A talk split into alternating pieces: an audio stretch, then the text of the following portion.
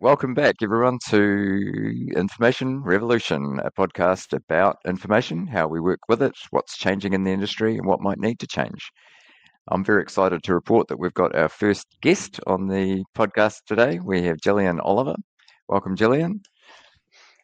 Um, and before we jump into this, um, I will Actually, I'll just start with the topic. So, um, we thought it would be really useful to have Gillian on to talk about information culture. So, in the last few episodes, we've been talking about the people stuff, as we called it.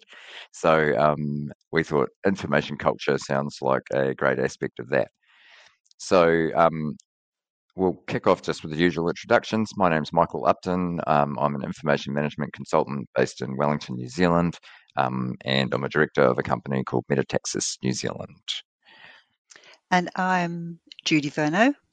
I'm an information architect and uh, I also work for Metataxis New Zealand and I've been doing information architecture for longer than I care to remember and I'm very interested to know what Gillian thinks about how that intersects with some of the things we'll be talking about today. So um, Gillian, would you like to just introduce yourself? Yes, so First of all, hello, Michael and Judi, and thank you very much indeed for inviting me on. Um, so I'm an academic, an associate professor at Monash University, based in Melbourne. And I, I wanted to ask a question right off the bat, because um, I know that in Australia you talk about record keeping, and I think when we were discussing this before with uh, Karl, we were talking about record keeping culture. And I just wanted to ask you, um, particularly since I know you're a Brit originally, uh, whether you see any difference between record keeping and information management, or are they the same for you? Oh, talk about. I thought you'd start off with an easy question, a difficult question. Um, Judi.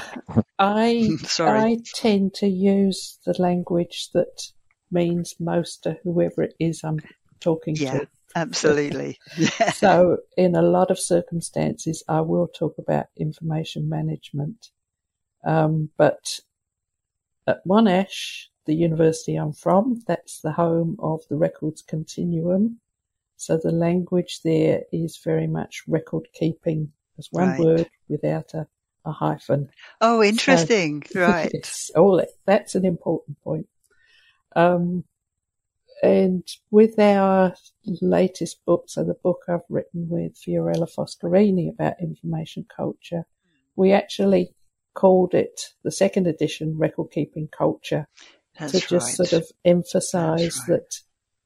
that um, what we were aiming to do was to sort of um, explore information cultures, but specifically in the context of record keeping with a view to promoting right. a sound record keeping culture. Do you think that, um, I mean, just talking about how people respond to uh, the idea of record keeping, do you think that in an organisation, record keeping ought to be, as it were, invisible to the average person in the organisation, or do you think everybody needs to, to be aware of and involved in record keeping? I think everybody is involved in record keeping. Yes, yes, whether they want to or not, they, I guess. Yeah, the extent to which they need to be aware of it really varies according to the culture. So if, um, I mean, with all these things, the way I'd respond would depend on the context, but I don't think that it is necessarily essential for everybody, if it's not going to work, to be aware of record keeping per se. If it has to be invisible, so long as it's, you know, the objectives are being achieved, I think that's fine. So, can you mm-hmm. think of some um, examples of, I mean, you don't have to, to, to name names, but just uh, examples of really good record keeping cultures? difficult ones, problematic ones. Yes. yeah, yeah, we always remember those ones. I think you know the the good ones are where objectives are being achieved. And so it might not be so obvious that that is a excellent record keeping culture because because you've achieved the desired outcome and everything's yeah, functioning yeah. and uh, running smoothly. Yeah, I think we've said that before, haven't we, Michael? That yeah, when it's working, you don't you don't yeah. see it. It's the same mm-hmm. as I say about information architecture. Yeah. You know, nobody out there should should need to know about that. No. It should just be really helping them to mm-hmm. to do their job. Yes. Mm. And I think we talk about it as a feature of design as well. That you know, um, I always bang on about potato peelers as an example of good design because it's do you completely because it's completely unsexy. It's not a sort of high, um, you know, high end brand kind of idea of design, but it is exactly the kind of thing that if a potato peeler is not working, you know all about it. But yes. it, it's yes. there's some sense in which when something's working, it is invisible because you can take it for granted because it just it's so uh, lacking in kind of friction or something. You know, yeah, yeah. So I'm I'm curious, um, and uh, Gillian, whether you have sort of thoughts on um, the factors that contribute to a good culture, I suppose, in terms of records. I think, well, the, the key ideas behind our work on information culture is really understanding the layers of cultural influences in organisations and how they influence um, people's interactions with records with information.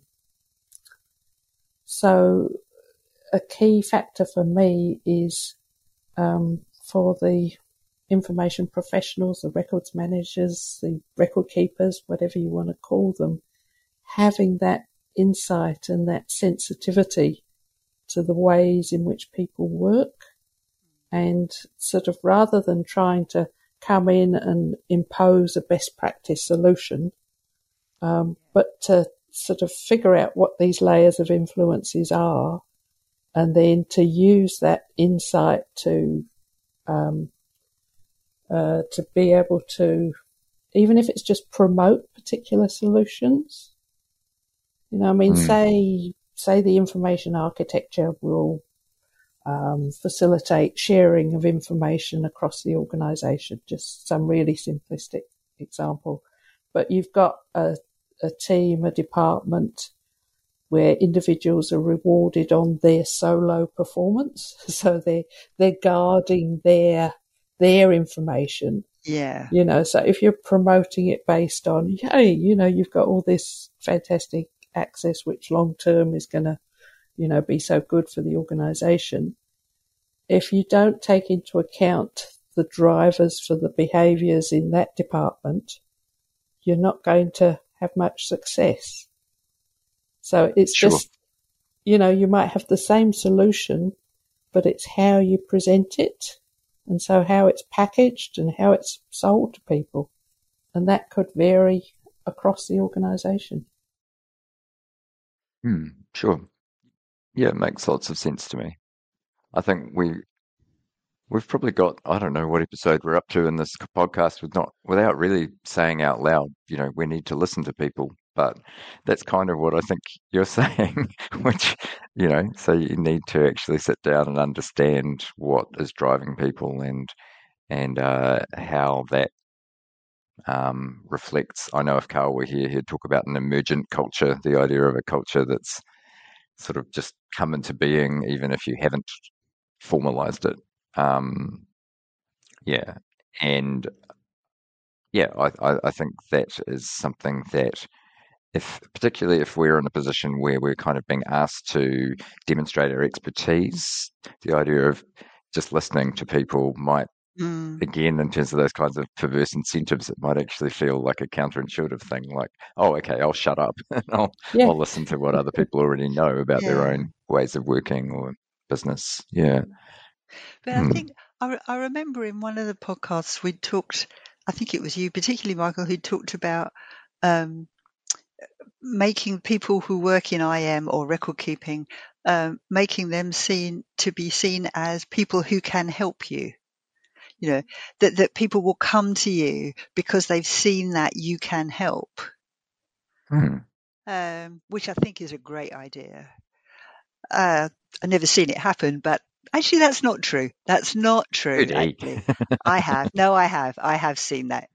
Um, but that it's that sort of um, what you're talking about there is like the stage before that. You, you're seeing that you can help because you're really listening and really understanding mm-hmm.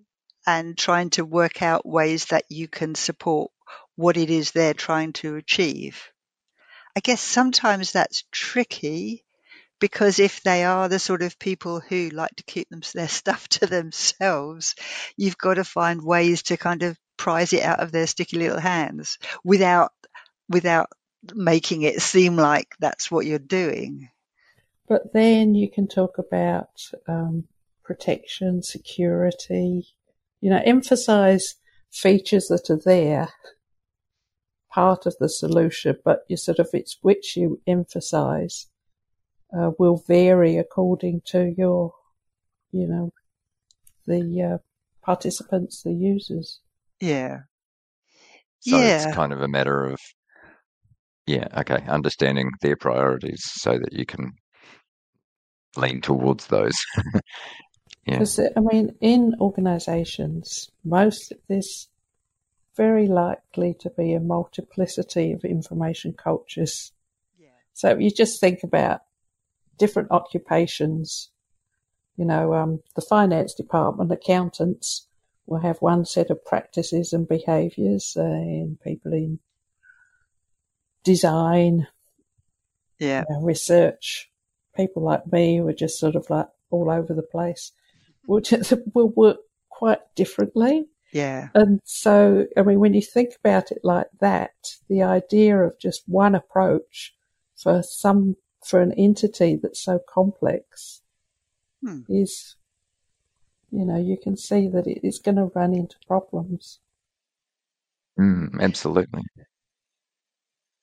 Um, Yeah. so ha- Yeah. has has your work extended to sort of how to sort of document this or what to do with the information? Like if you're trying to go and figure out the different cultures, Yeah, do you have we've thoughts on what to do with that?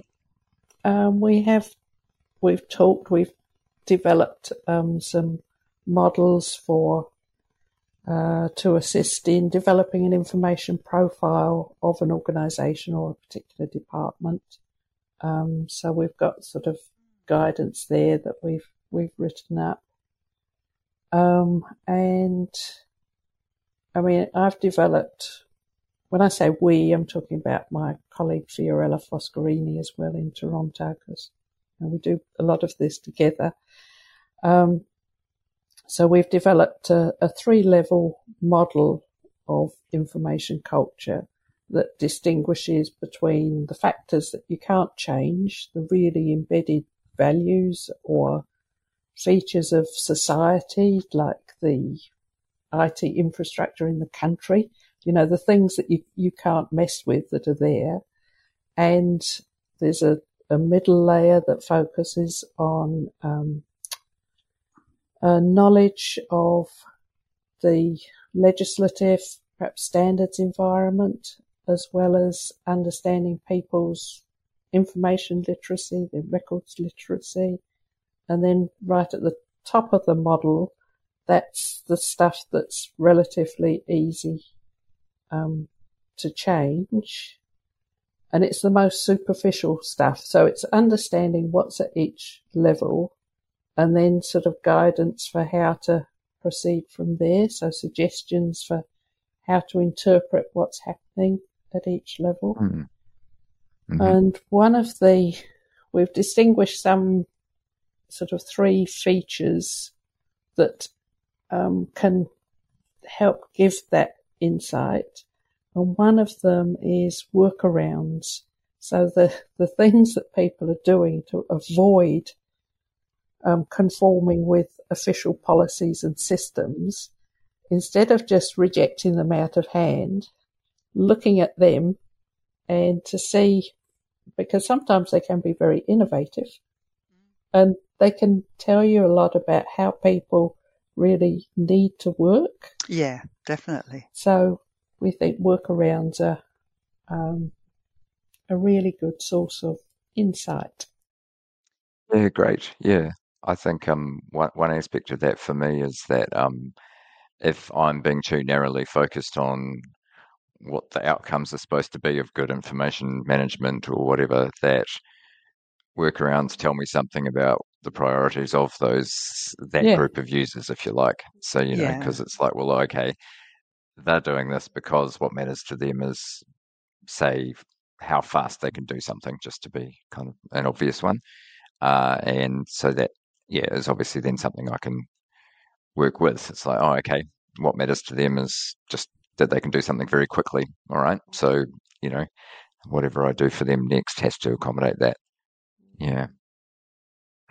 Yeah, I think drop workarounds are quite often, as you say, very insightful, and and I'm always always impressed at some of the ones that people come up with because they're just trying to do their job and get it done Yeah. really quickly, Uh-huh. and shouldn't be tuttied at. No. they should be, uh, I think, respected for actually trying to get the work done in the best way they can, but they, you know, they haven't really got the right tools available. So yeah, I would, I would agree with your your point there. And If- and like what said, about that is a- what? I was just going to say, what about working with the the people at the top of an organisation and helping them to understand what's needed? What's your experience there? Well, I mean, that can, you can get really fantastic results there short term. Um, but I've certainly seen in organisations where, you know, your whole approach is linked to one person at the top. Um, everything falling apart when that one person goes. Because while they're there, they've got the influence and the authority. Um, and you think, yeah, wow, this is, this is really good. Everything's happening now. But if the responses to the strategy, the behaviors are all based on, you know, that one person and their authority and they leave, then it's all going to fall apart. So, Sure. um, uh, middle management, um, you know, sort of trying to get across the organization and to find people who can ways in which the influence can can be ongoing and not just dependent on on one person. Mm. Mm. Yeah, yeah, it makes sense. Yeah. Yeah, it it makes for an even bigger selling job, doesn't it? Then, Yes. Yeah. uh, yeah, one of my least favourite things to do. Uh, yeah. So, so what are your tips for persuading and getting getting engagement higher up the organisation? Um, finding out what the what the drivers are, what Yeah, they're going to right. respond to. Um, and likely to be financial. Um, it's yeah, it it's really really difficult. Um, it's you know, I mean, we we talk a lot about needing to have this ethnographic approach to strategies and to communication. So it's the more you understand what's valued in the organisation, the more you can use those tools. So in my faculty, for example, I've realised. So I mentioned just now that there's a couple of features that we say these reflect the information culture and you can use them. Another one is genres, and so uh, so that could be a documentary form. It could be the way that meetings are run. Um, that gives you insight into the culture. And in my faculty, I've realised just recently, the dominant genre that is most respected is a spreadsheet. Oh. Everything comes in a spreadsheet. Uh-uh. if there's any sort of information to be collected, any documents that decisions need to be made on, a spreadsheet appears. It might not look like a spreadsheet, but that's what it is. Sometimes they decide, disguise so cunningly. So that tells me that if I want to get the decision that I want, I shouldn't be writing a wonderful piece of prose, a narrative to support something. There should be something spreadsheet like there. Yeah, yeah. You know, that's very prominent, that's the main tool to be used. That's an interesting one. Mm. Yeah, yeah, yeah. No, I get it. I get it.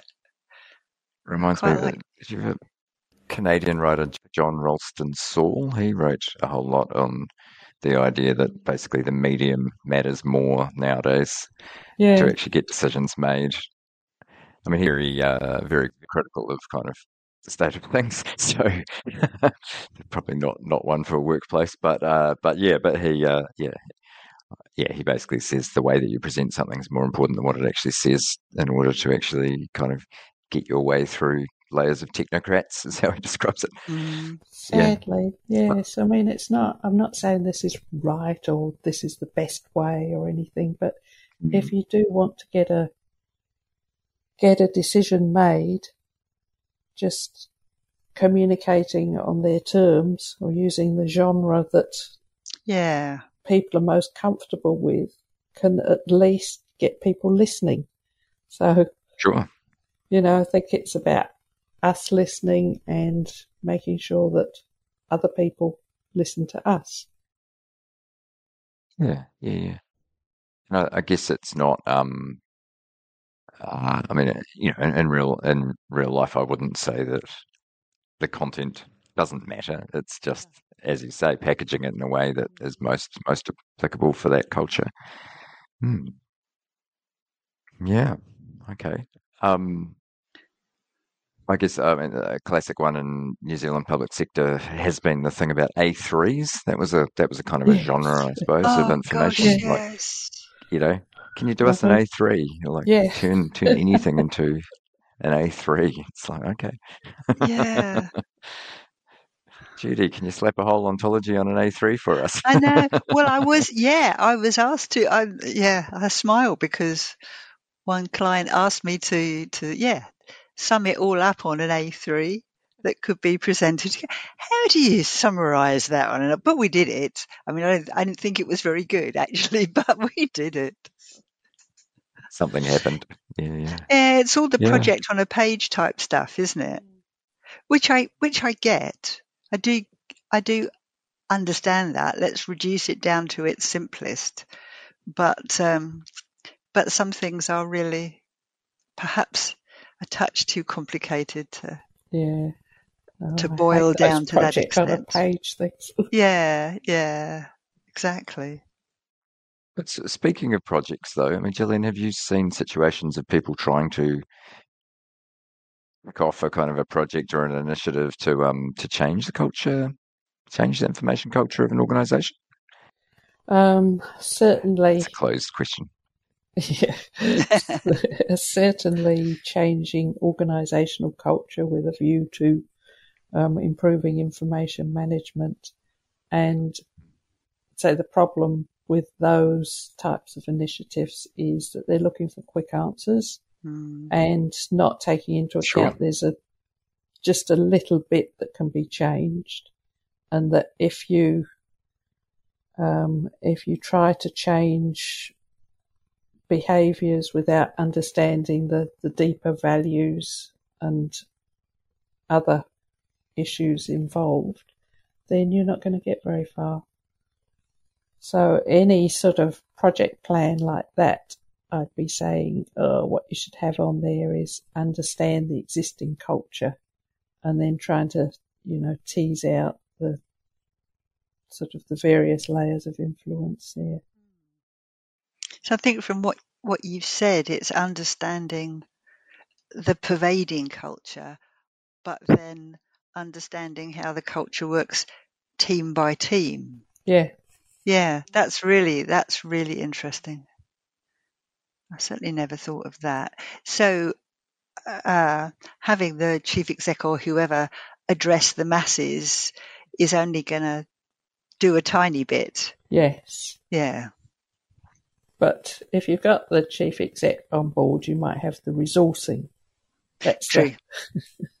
True. so everybody has their part to play, but so get senior, get the top level on board so you get the funding. Um, but in terms of actual long term, you know, actually changing behaviours, then you've got there's a lot more work to do. Yeah, I hadn't thought about it before we started the conversation, but I'd I'd pictured. Yeah, I realise now I did have it in my head that you'd be kind of trying to shift culture through sort of the exec, you know, through strategy Mm, and so forth. But I guess, uh, as you're saying, Yeah, given the multiplicity of cultures in one organisation, you probably do Yeah. need to be at that operational level of, you know, how does this manager of this team of people influence what they do? I suppose. Yeah. Well, I'm sure Mm. we've all been in situations where you've had people at the top saying, "We're going to change the culture. We're going to. This is going to happen, and that's going to happen." And everybody's sitting around saying, mm, smiling politely and Yes. yeah, Yes. thinking their own Yeah. thoughts. Yeah. Mm. Just waiting. yeah. Yeah. Yeah, yeah, good stuff. Um, I'm looking at the time. We could wrap. We could. I'm not sure. Did you have something else to ask, Judi? Um, No. I don't think so, actually. Okay, Not cool. right now. So yeah, I found that a, a different way of thinking about it, which was which is really, yeah, which is really good, useful. Good. No, thank you very much. I've enjoyed the conversation. This one. Thanks very much for coming in, and thanks everyone out there for listening. We'll be back again uh, with another exciting episode in a couple of weeks.